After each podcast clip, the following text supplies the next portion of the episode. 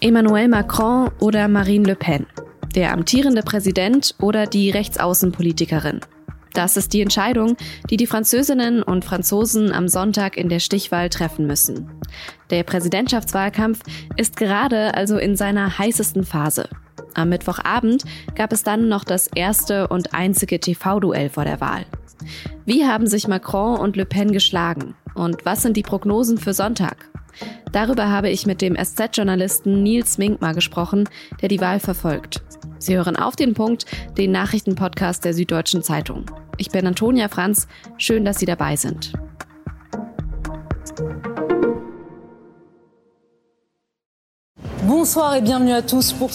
Am Mittwochabend wird es nochmal spannend im französischen Präsidentschaftswahlkampf. Es beginnt das große TV-Duell vor der Stichwahl am Sonntag. Bonsoir Marine Le Pen. Bonsoir. Bonsoir Emmanuel Macron. Bonsoir. Die Moderatorin und der Moderator erklären nochmal die Redeanteile, Themenblöcke und Spielregeln für den Abend.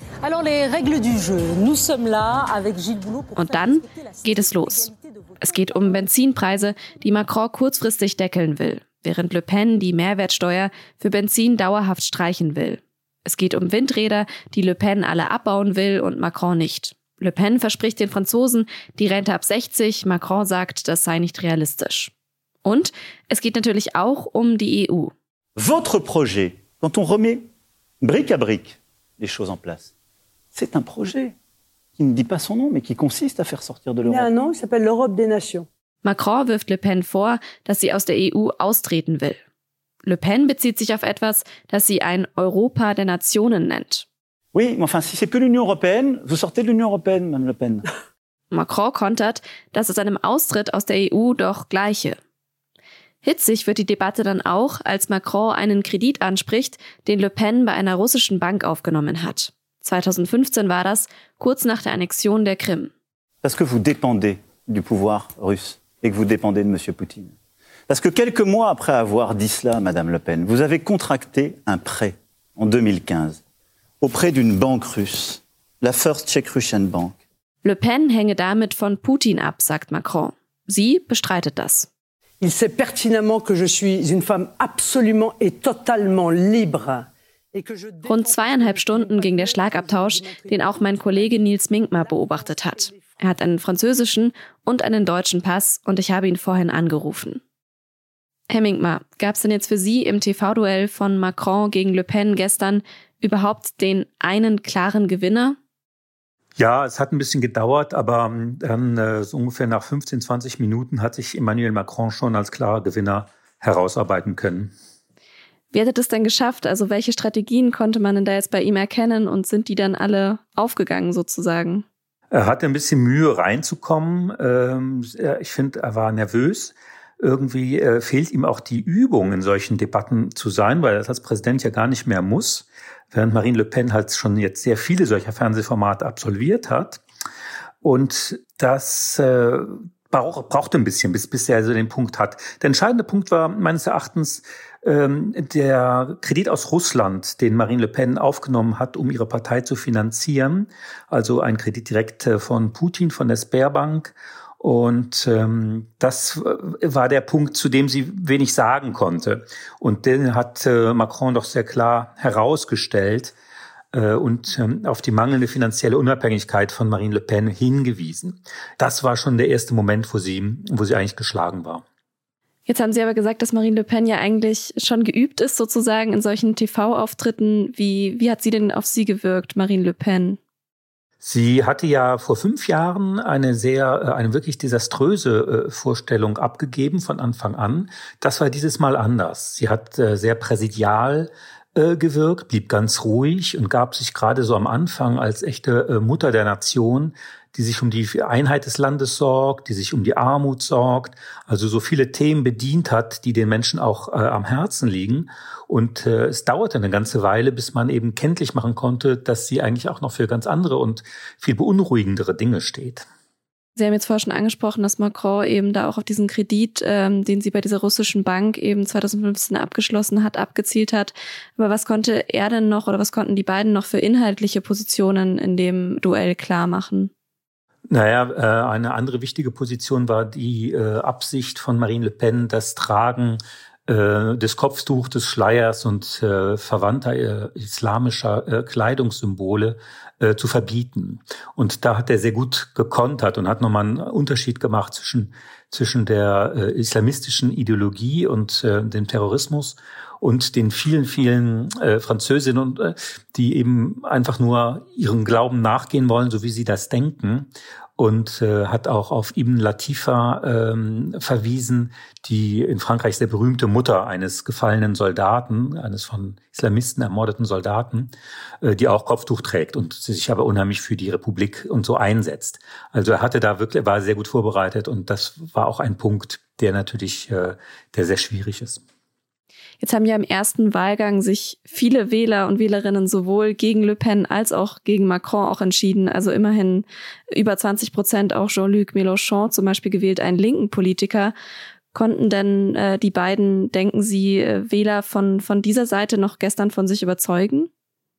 Tja, das ist wirklich, das ist wirklich schwer zu sagen. Ich glaube, die Mélenchon-Wähler werden sich einfach in drei Lager spalten. Es werden unheimlich viele äh, werden gar nicht zur Wahl gehen.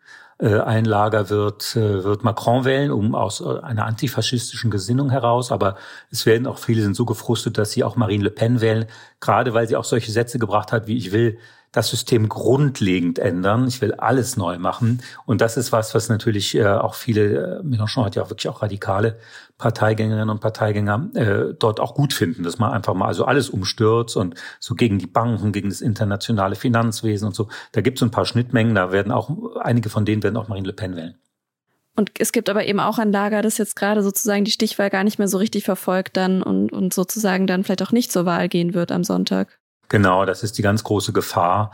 Es ist im Grunde eine Katastrophe für das politische System, muss man sagen, dass wieder diese Konstellation kam, die für die äh, Französinnen und Franzosen sehr unbefriedigend ist, weil man eben keine richtige Alternative hat. Ne? Man äh, Franzosen haben ja ein sehr altes äh, äh, Wahlsystem und sind stolz drauf, auch mal die Regierung wechseln zu können. Das sind immer sehr große Momente.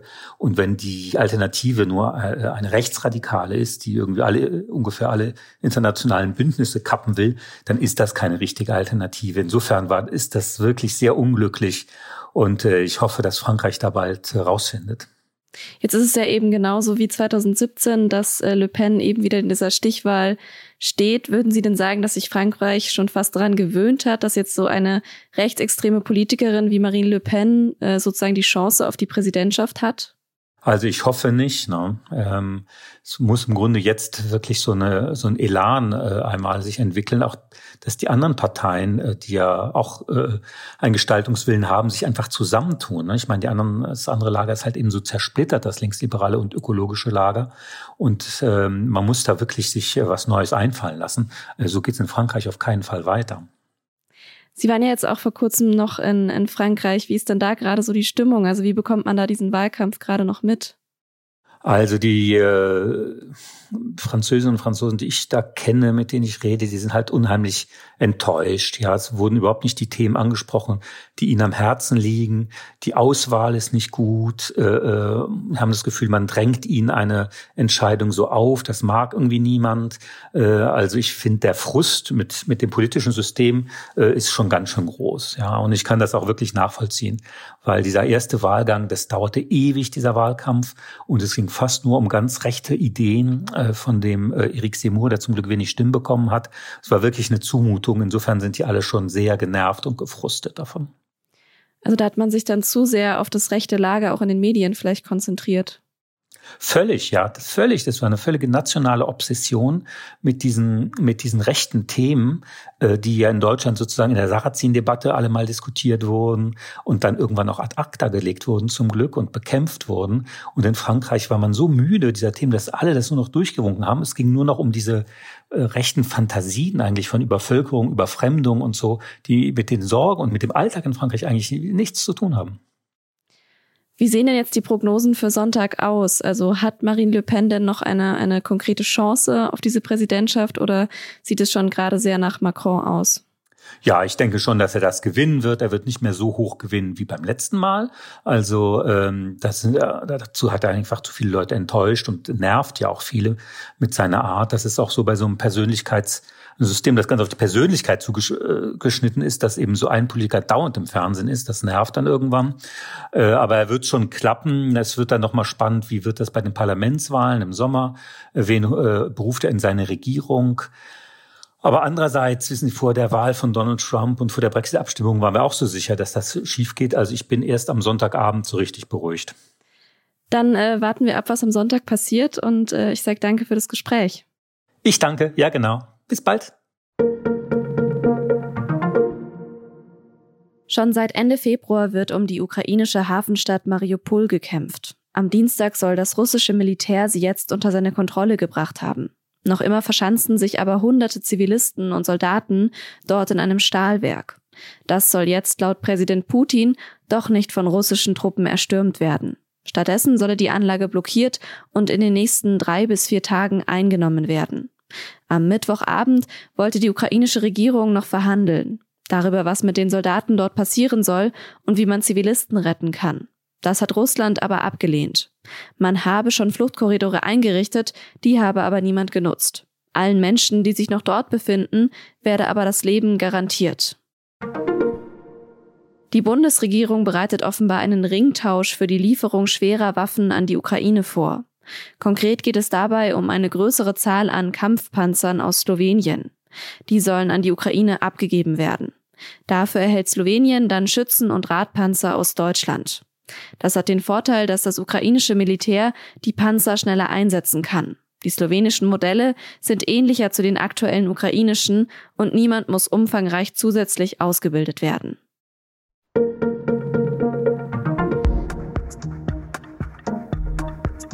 Im Gespräch mit Nils Minkmar ging es ja auch schon ein bisschen um die Rolle der Medien in Frankreich im Wahlkampf.